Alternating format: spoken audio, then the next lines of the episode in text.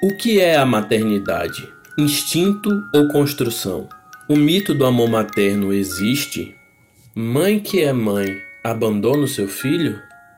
Desculpem, esse podcast não tem a pretensão de conseguir responder essas questões filosóficas, mas vai colocar algumas pulgas atrás de sua orelha. Vamos contar a incrível história de uma das assistidas da Defensoria Pública. Eu sou Lucas Fernandes, não tenho filhos e não trato nenhum dos meus bichinhos como tal. Tá, até trato.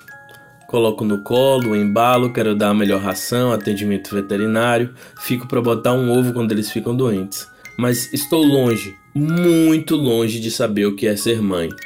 Mas fiquei impactado com a história da Camila, o nome fictício da nossa personagem, que terá sua verdadeira identidade preservada nesse podcast você vai se surpreender e se emocionar com o que ela nos contou.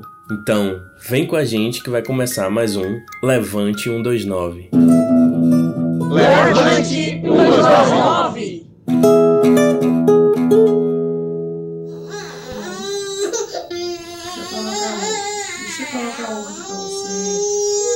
Se você é baiano, ainda deve estar bem fresca na memória a notícia do bebê recém-nascido, de apenas 8 dias, que foi abandonado no banheiro do metrô em Salvador em maio de 2021. O caso foi amplamente divulgado na imprensa local e gerou uma grande comoção pela triste cena de uma criança que mal chegou ao mundo e já se viu privada de uma das coisas que costumam ser mais importantes para a vida das pessoas: o colo, o aconchego e o amor de uma mãe. O bebê foi internado no hospital, passa bem e ficou aos cuidados do conselho tutelar. Já a mulher foi encontrada pela polícia e autuada por abandono de incapaz. O primeiro movimento de um cidadão que vê uma notícia assim é indignar-se contra a mãe. A mulher que faz isso é lida socialmente como mãe.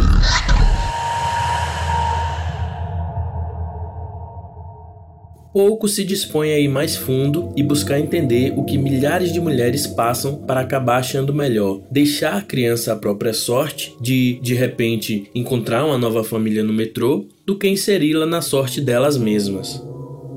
Poucos tentam compreender a dor de uma mãe que prefere ver seu filho nos braços de uma família aleatória que o acolha e dê uma vida minimamente digna, do que inserido na sua realidade de carência e situação familiar conturbada. Nesse podcast, a história que vamos contar poderia ter sido parecida ou até mais dramática que a daquela mulher que deixou o filho no banheiro do metrô. O que passou pela minha cabeça foi desespero, foi uma coisa que é inexplicável, sabe? Tive duas tentativas de suicídio porque eu queria me matar de qualquer jeito. Uma história sofrida que quase terminou em tragédia mas que em algum momento tomou um rumo melhor, renovou-se com a esperança de um final feliz, a emocionante história de uma mãe que voltou atrás. Camila, 31 anos, desempregada, mãe solo, com dois filhos pequenos cujo pai desapareceu no mundo, perdeu o chão quando recebeu a notícia que estava grávida novamente. E de gêmeos. Ela é de uma família de baixa renda, a sua mãe tem transtornos psiquiátricos, o irmão usa crack e tem problemas com dependência química, e ela cuidava sozinha dos seus dois filhos. Mas no caso de Camila, não foi apenas o contexto da chegada de gêmeos e da incerteza de poder dar uma vida minimamente decente que levou a pensar em não tê-los. Um grande motivo para que pensasse no aborto e até em suicídio foi o julgamento que seria feito pela própria família. A nova gravidez aconteceu depois de uma noite casual, segundo ela, por conta de uma mudança hormonal ocasionada pela troca de anticoncepcionais.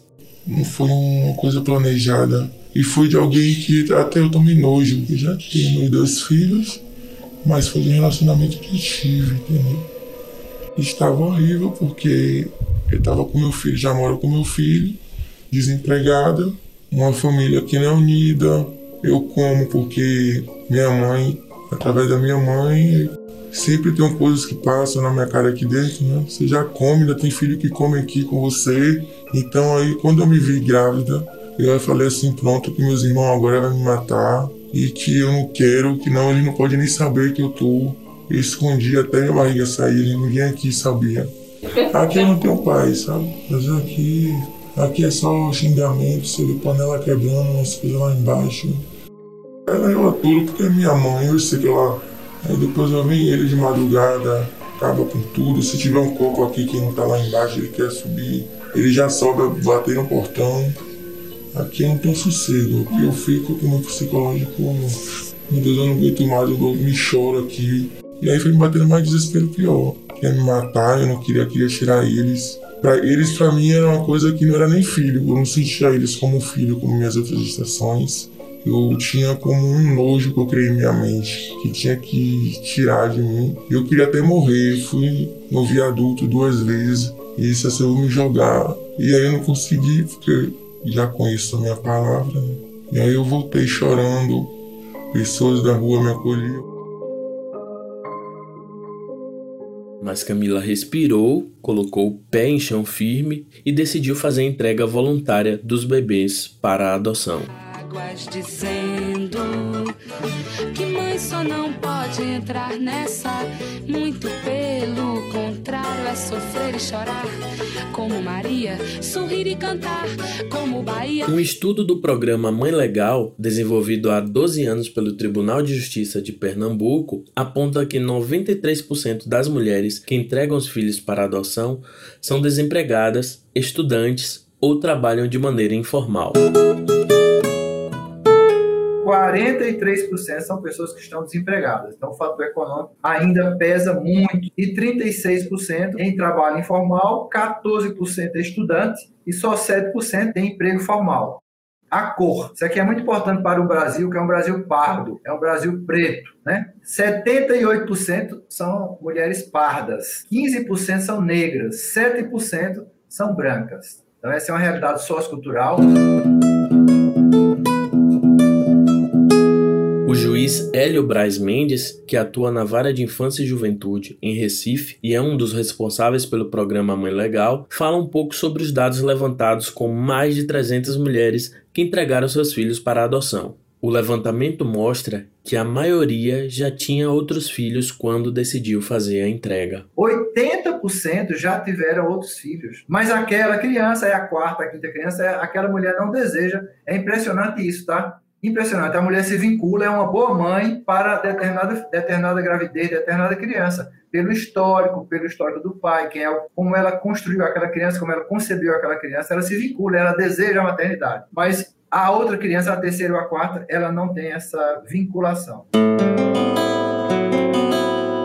A entrega não é crime, mas o abandono sim. E é por isso que a gente tem que divulgar esse direito da mulher. Porque se a gente tiver um fluxo realmente pré-estabelecido e se ela soubesse, talvez se ela soubesse desse direito dela, que mesmo até com o bebê na barriga, ela poderia ter ido no juizado, poderia ter procurado um defensor público para conversar, ela não precisava ter cometido um crime. Por isso que nós não estamos incentivando a entrega de bebês. Nós estamos divulgando um direito para que essas mães tenham o direito de escuta para que elas façam uma escolha consciente e não cometam um crime. Quem fala é a defensora pública que coordena a especializada de defesa dos direitos da criança e do adolescente, aqui da Defensoria da Bahia, Gisele Aguiar. Mesmo quando não se trata de abandono, como no caso do bebê do metrô e tantos outros, mesmo quando a entrega é feita de maneira responsável e legal à justiça, há um enorme peso no julgamento preconceituoso feito por uma sociedade que acredita que toda mulher nasceu para ser mãe. É pecado dar o filho para adoção? Essa é uma das grandes perguntas que essas mães se fazem.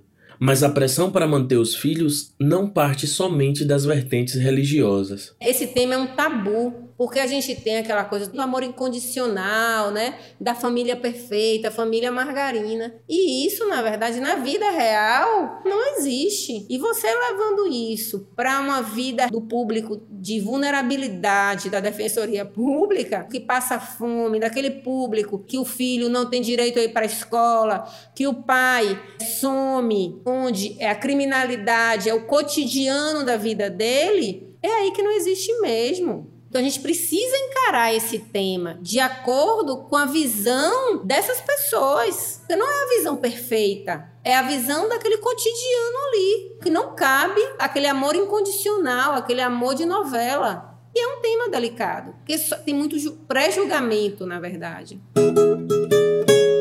Tem caso aqui de mulheres que precisou ir para o Provita, porque ela estava grávida de um estupro de um traficante e o traficante disse que ele ia estuprar todas as mulheres da comunidade e que aquelas crianças todas deveriam nascer, não poderiam fazer aborto, que ele queria formar uma máfia familiar dentro da comunidade, todos os filhos dele. A tal ponto que ela disse que não, que não queria a criança, ela não conseguiu fazer o aborto e a criança ia nascer e ela queria entregar. E ela teve que entrar num, num programa de proteção às vítimas e testemunhas de, de crimes em todas as falas, as oficinas, as palestras, o mito do amor materno era uma questão seríssima.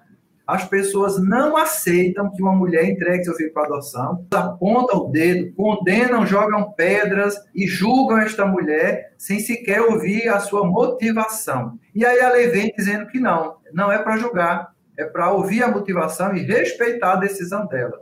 Então, desconstruir esse mito foi a parte mais difícil, eu lembro que em uma das aulas que eu estava dando a um grupo bem grande, um homem, servidor do Poder Judiciário, ele disse: então quer dizer que a mulher agora pode tudo? Aí eu disse: não entendi a pergunta. O que é que você quer perguntar? Quer dizer que se as mulheres todas decidem e nenhuma delas quer mais ser mãe, o mundo se acaba? Eu disse: se acaba. É exatamente isso. Aí eu olhei para ele e disse: mas essa sua hipótese é muito psicótica, viu? Porque as mulheres desejam sim ser mães. Estamos falando de uma parcela do universo feminino que, por diversas razões, diversas motivações, decidem não exercer a maternidade. Ela tem o direito de exercer a sua sexualidade, a sua vida sexual, a sua vida reprodutiva, seus direitos reprodutivos, mas a maternidade ela é uma escolha, não é um destino da mulher, ela não é um instinto natural. A mulher desenvolve essa capacidade de maternar, de ser mãe, culturalmente, mas nem todas as mulheres desejam ser mães. Isso deve ser respeitado. O fator econômico, o fator psicológico e até o fator empoderamento feminino são grandes responsáveis pela decisão legal da mulher em entregar a prole para adoção, mas normalmente isso não vem sem dor.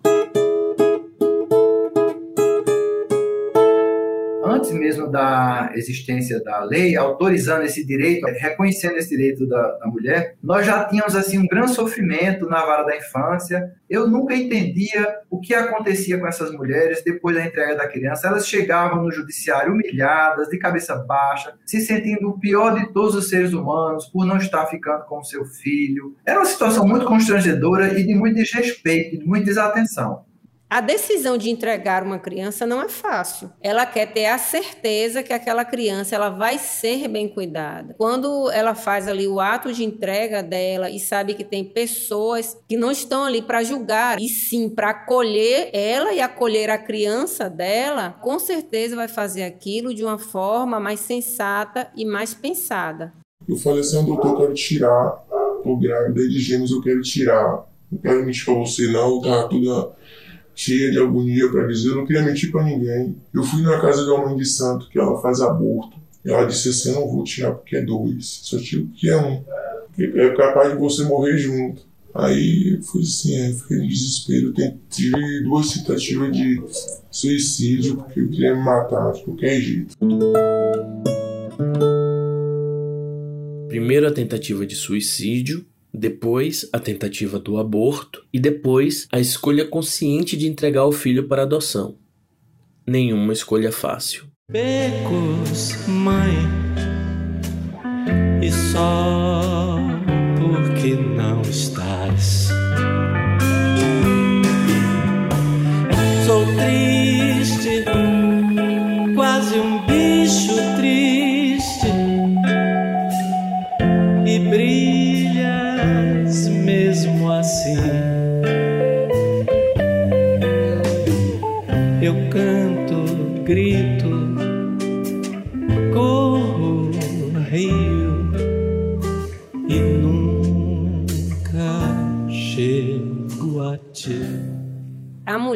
Precisa ser ouvida para que a gente saiba os motivos dessa entrega. Porque muitas vezes o que essa mulher precisa é de uma rede de apoio, ser encaminhada para assistência social de seu município ou para a saúde do município, apoio para ter aquela criança. Eu sempre faço o comparativo de que as pessoas julgam muito as mulheres, mas não julgam a falta paterna, porque a mulher pode ter abandonado o seu filho ali. Agora, cadê o genitor? Então, sem querer fazer julgamentos aqui, ela precisa é, é, ser acolhida. Foi justamente a rede pública de saúde, junto com a defensoria, que escutou, apoiou e orientou Camila a não tomar decisão no calor do momento, mas respirar, botar a cabeça no lugar e refletir sobre a melhor decisão para evitar um arrependimento que pudesse durar toda uma vida. Eu faço sempre planejamento familiar, né? mulher no posto. E as meninas já sabem também um pouco da minha caminhada, do que eu já fazia antes. Não, então. E quando a gente lidar com a psicóloga que sabe conversar com você, aí pronto. Aí, eu sempre fui sincera para ela do que eu fazia, do que eu não fazia. Aqui no postinho eu falei se eu queria tirar. E mesmo ela conversando comigo que era assim, elas me indicaram a doação. Eu já tinha desistido mesmo, né? De de me matar. E aí eu disse assim, ah, então prefiro ter mesmo e vai para a família legal, vai, vai ser bem cuidado. E me indicaram para a defensoria, onde eu fui bem acolhida, visitei lugares onde tinham crianças também.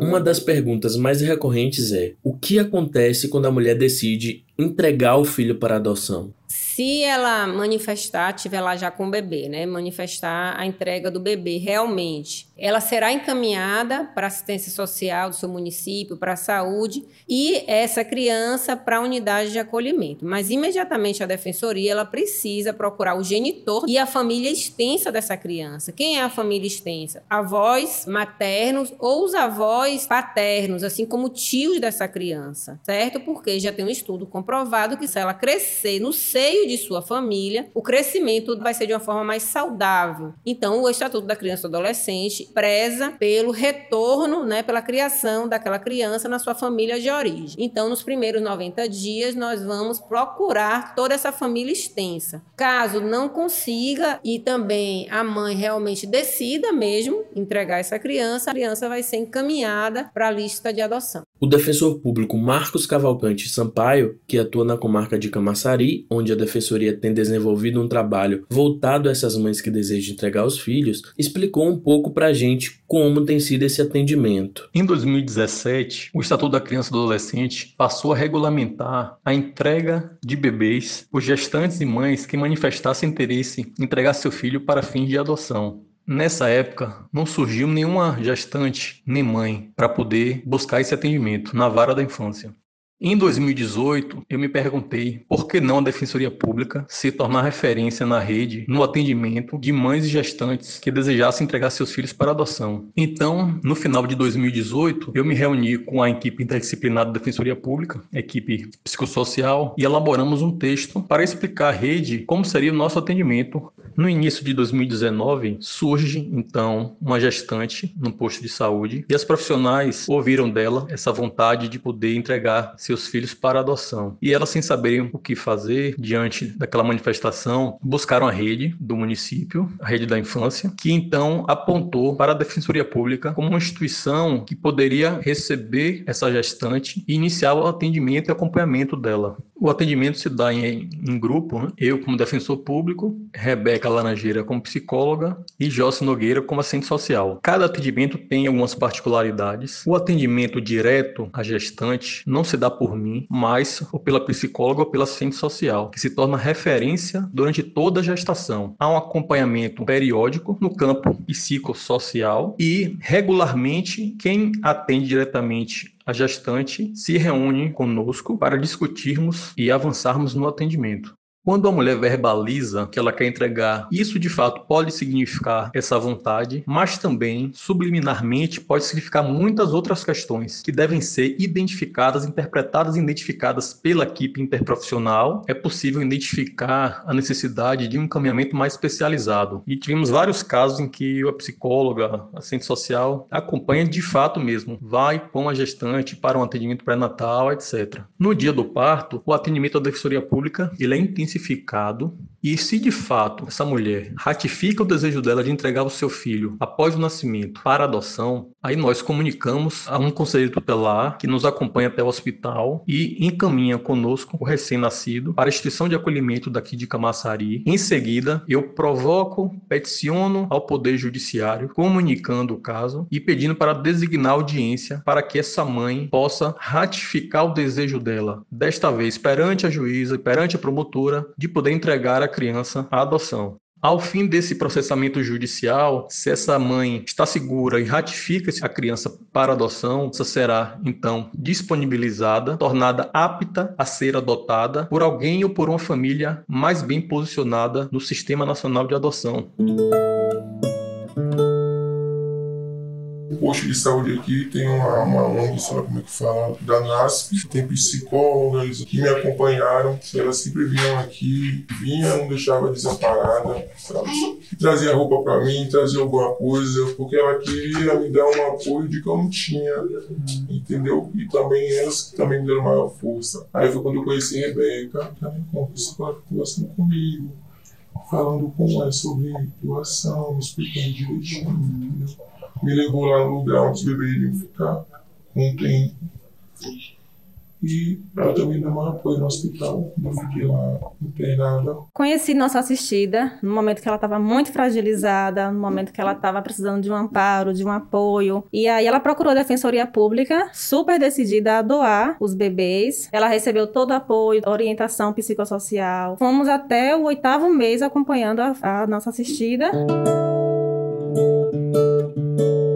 assim 53% das famílias atendidas ficam com seus filhos. Veja que interessante. A ideia do empoderamento da mulher, ela vem com a decisão de entregar, mas a criança é inserida na própria família da mulher, porque ela vai chegar e vai dizer: "Não, eu quero ficar com essa criança". Porque ela depois de ser ouvida, orientada, ela se empodera e mais da metade descobre que está entregando a criança porque está reproduzindo um abandono. Tem vários casos de mulheres que chegam aqui de cabeça baixa, arrasadas. Depois do atendimento de uma hora, 40 minutos, ela sai, é outra pessoa. Pela primeira vez na vida, alguém ouviu o seu drama, alguém ouviu o seu sentimento. A equipe interprofissional ouviu essa mulher, a psicóloga a social ouviu e deu as orientações. Nunca que ela recebeu a atenção de ninguém, nem dentro de casa, nem na igreja, nem na escola, nem na comunidade, em lugar nenhum em serviço público nenhum. E ela já sai outra pessoa. O, a expressão do rosto é impressionante isso. Foi o que aconteceu com Camila. Eu cheguei assim, não, doutor, eu tô gestante, eu tava toda cheia de euforia. E eu falei assim, eu tô gestante e eu quero tirar, eu quero perder. Eu sei que o senhor vai me apoiar isso aqui, me desculpe, mas eu já tentei mandar duas vezes, entendeu? Ele me deu um conselho tão legal, que não foi nem um conselho assim de Deus para a pessoa. Eu sabia que esses gêmeos que você está esperando na sua barriga pode ser um passo que você está querendo, que você nem imagina. Assim, eu tenho fé. Entende?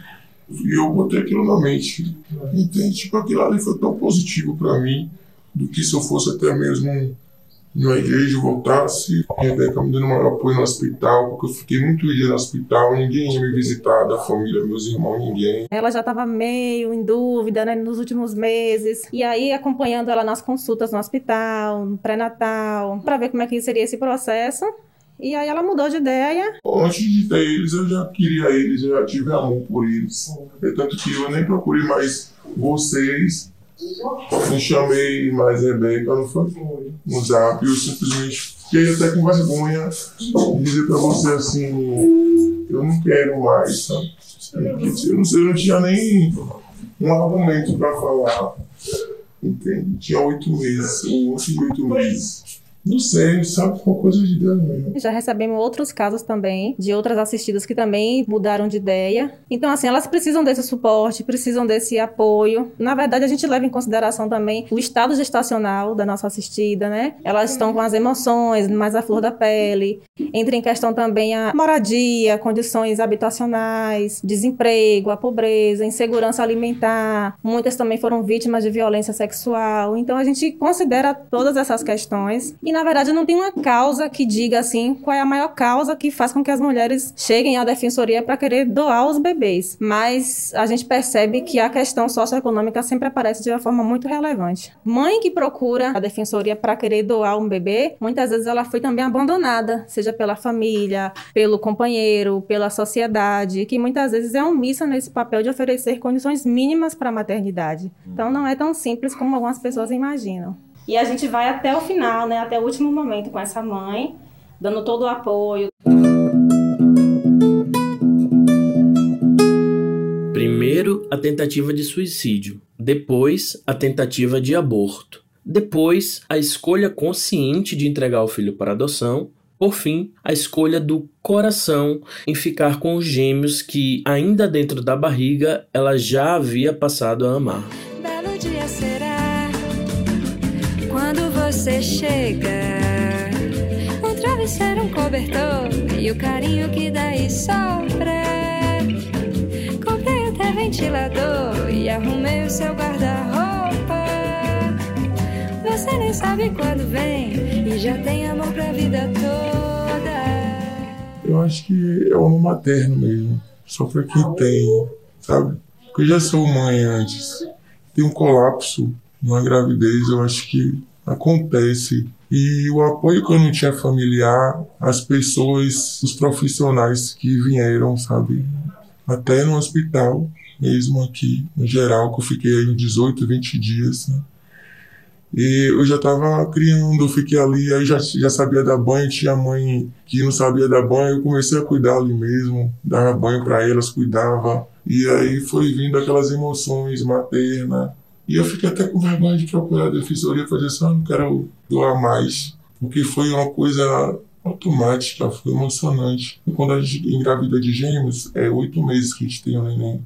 Então, com sete meses, eu já estava convicta de que eu queria eles para mim, porque eu tive um apoio feminino comigo e bem profissional, sabe? Eu acho que uma mulher que estiver grávida hoje e estiver em desespero de, de gravidez, sabe? Eu indico procurar, sabe? Um profissional, uma psicóloga para conversar, Na data que está sendo divulgado esse podcast, julho de 2021, Camila tem quatro filhos. Os gêmeos já estão com dois anos e são uma fofura. A vida continua difícil, mas são os vínculos familiares que a fortalecem. não tenho arrependimento, mesmo que que esteja precisando de coisas, falta fralda, falta leite, falta tudo, entende? Eu amo meus filhos e a única coisa que eu tenho hoje, como eu tenho carência de família, é eles. O filho mais velho de Camila, de 11 anos, é o anjo da guarda da família. Meu filho, esse menino aqui, sabe, eu tenho um filho de ouro, assim. Meu resguardo foi ele, como foi cesariano, tudo já. Ele lavava as fraldas, lavava minha roupa. Ele sempre me ajuda. Quando eu saio, filho, fica aí que eu vou fazer algum corre ali na rua, ver se eu consigo alguma coisa. Ele fica com os irmãos. Todo mundo aqui na rua dos adultos gostam dele. Conversei com o jornalista que coordena a assessoria de comunicação da Defensoria da Bahia, Alexandre Lírio. Ele quem fez o contato com a Camila, junto com a equipe psicossocial da instituição, e foi quem fez o meio de campo com a imprensa baiana para que essa história fosse contada. Fala, Lírio. Meu velho, o que é que mais marcou você nesse contato com a Camila? Olha, Lucas, pode até parecer curioso o que eu vou falar, até porque o nosso ponto de partida nessa história toda é o casal de gêmeos, né? São gêmeos que quase foram entregues para adoção pela própria mãe. Mas o que mais me chamou a atenção nessa história é o filho mais velho de Camila, porque o, quarto filho dela mora com o pai em outro estado. Mas o menino de 12 anos, o mais velho, que mora com ela aqui, é uma criança diferenciada. É, ele me chamou muita atenção porque ele é um menino muito doce e que tem uma relação de muito carinho, de muita contribuição, de muita ajuda em casa. Ele ajuda a mãe, a mãe tem um carinho muito grande por ele, cuida dele, ele cuida dela, cuida dos irmãos. É uma coisa realmente que me chamou muita atenção. Os vizinhos comentam o quanto que esse menino é diferenciado. É, eles falam o quanto que ele ajuda em casa, quanto que a mãe pode contar com ele, que os irmãos também podem contar com ele, cuida dele. Então, assim, essa relação com, com o terceiro filho, com o menino mais velho, eu acredito que mostra muito o quanto Camila é uma boa mãe. Porque se ela não fosse uma boa mãe, eles não teriam uma relação assim. É um menino que vai bem na escola, que todo mundo gosta e que, apesar do ambiente de toda a vulnerabilidade, é uma criança que realmente tem uma base educacional. E repito, isso mostra o quanto Camila é sim uma boa mãe. E como é o ambiente que ela vive, a morada em que ela cria esses três filhos, né? Já que o quarto mora com o pai. Qual foi a primeira impressão que você teve ao chegar na casa da Camila? O primeiro contato com Camila foi muito difícil, né? Primeiro porque a gente, eu e a psicóloga Rebeca Laranjeira, psicóloga da Defensoria, a gente não tinha mais o número do celular dela. Tínhamos o endereço e batemos direto na porta dela, né? Essa reaproximação não foi muito fácil, Lucas. Camila, ela mora em um beco estreito, uma pequena travessa de uma rua de Camaçari. Ela mora no final dessa travessa, em uma casa de portão de ferro. Né? Nós batemos nesse portão e fomos atendidos pela mãe dela, que tem algum tipo de sofrimento psíquico, né? Nós não sabíamos disso e foi um contato muito difícil. A sorte é que Camila apareceu e tudo ficou bem ali, né? Mas realmente foi uma situação bem complicada que a gente viveu nessa chegada, né? Não deu para perceber muito, assim, quantos cômodos tem a casa. Camila mora ali com os três filhos, a mãe e o irmão. A gente foi direto para o quarto dela, onde é, me pareceu que ela se fecha naquele mundo ali com os três filhos eu acho que ali ela se protege da situação difícil em que ela vive com a família. Tanto que o sonho de Camila, que ela já me disse algumas vezes, é sair daquela casa. Ela queria uma casa é, onde, ela, onde ela possa cuidar melhor das crianças. Ela diz que, além da mãe com problemas mentais, o irmão tem problemas com drogas. Então, se ela tivesse uma outra casa, poderia tirar os filhos né, de todo aquele ambiente complicado, dar uma atenção maior aos filhos e até dar uma atenção maior para a mãe, visitando ela, sem que as crianças crianças estivessem por perto, né? Aquele ambiente conturbado que ela vive atualmente. E os gêmeos, Lírio? Como é que eles estão? Ah, os gêmeos são lindos, né? São duas crianças realmente cheias de vida e que a gente fica imaginando, não tem como não imaginar o que seria da vida delas se elas fossem colocadas para adoção. Talvez elas estivessem numa vida mais estruturada, né, uma vida mais confortável, talvez elas nunca fossem adotadas e ficassem no abrigo a vida toda. Mas eu considero que elas estão onde deveriam estar. É, assim é a vida. E eu realmente creio que, graças principalmente aos esforços da mãe e também do irmãozinho ali, né, que é uma criança, como eu falei, muito estudiosa, eu acredito que esses gêmeos eles terão um futuro melhor que o da própria mãe, que serão crianças saudáveis e que podem sim vencer na vida, como se fala, né? Hoje os olhos de Camila estão no futuro, na esperança viva de que, mesmo na dificuldade, vale a pena viver, almejar e lutar para que seus filhos tenham melhores oportunidades e sintam orgulho da persistência da mãe. Força, coragem e determinação não faltam. Eu queria me profissionalizar, sabe? Porque meu filho tá pré-adolescente, ele nunca teve nada legal, assim. Ele sempre tá nessa aqui. Então queria um emprego para que eu pudesse. Eles veem uma mãe forte que passou por coisas, ver uma mãe forte que está se levantando. Então eu quero que eles tenham orgulho de tudo que eles passaram através de mim, entende? Da minha fraqueza ao topo, sabe? Dias corridos, noites em claro rosto abatido, um sorriso de lado.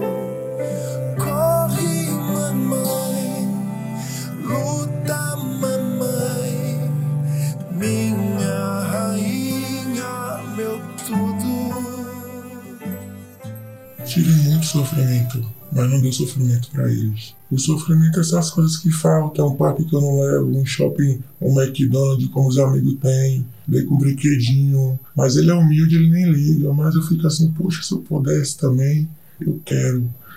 E eu sei que eu posso, eu vou conseguir. Eu sou uma mulher guerreira, nada mais a gente mãe. Mãe, cuida da maninha e do irmão. de tudo que deixei. Dá um beijo no pai, manda um alô pra aquele velho pessoal, pra moça da esquina, pro moleque do jornal. Se tudo correr bem, mando lhe avisar. Em breve, muito em breve vou voltar. Se tudo correr bem, mando lhe avisar. Em breve, muito em breve vou voltar. É, galera do Levante, não sei vocês, mas quando a Camila chorou, eu chorei junto. A Defensoria, por meio da especializada da criança e do adolescente, com apoio da equipe de Camaçari, está avançando no desenvolvimento do projeto Escolha Consciente. Esse projeto vai ter o apoio da equipe do programa Mãe Legal, lá em Recife, para que mais mulheres sejam assistidas nesse momento tão difícil e tempestuoso da vida delas. Tenho certeza que teremos a oportunidade de contar aqui muito mais histórias tão emocionantes quanto a de Camila. Mas chega ao fim mais um episódio do nosso podcast. Para ficar alerta quando novos forem publicados, segue aí o perfil do Levante, compartilha lá no WhatsApp, no grupo da família, dos amigos. Você ouviu Levante 129, o podcast original da Defensoria Pública do Estado da Bahia, produzido por sua assessoria de comunicação. Coordenação: Alexandre Lírio, produção e reportagem: Alexandre Lírio, apresentação, roteiro e montagem: Lucas Fernandes, captação de som: Alexandre Lírio e Lucas Fernandes, edição: Lucas Fernandes e Dedeco Macedo, revisão e finalização: Dedeco Macedo, identidade visual: Josué Dias. Nesse episódio foram citados os trechos das músicas Mãe, de Caetano Veloso, Carta à Mãe, interpretada por Gilberto Gil e Netinho, composição de Darty Santiago e Ari Cláudio Cirne, Sorrir e Cantar como Bahia, dos Novos Baianos, Casa Pronta, de Malu Magalhães e Mãe, de Tom Carfe.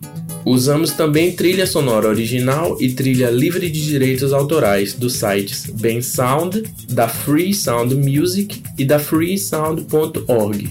Você ouviu as vozes da Camila, nome fictício para preservar a identidade da assistida da Defensoria. Ouviu também a defensora pública Gisélia Guiar, o juiz Hélio Braz Mendes, o defensor público Marcos Cavalcante, o jornalista Alexandre Lírio e a psicóloga Rebeca Laranjeira. E eu sou Lucas Fernandes. Até o próximo episódio e vem pro Levante. Levante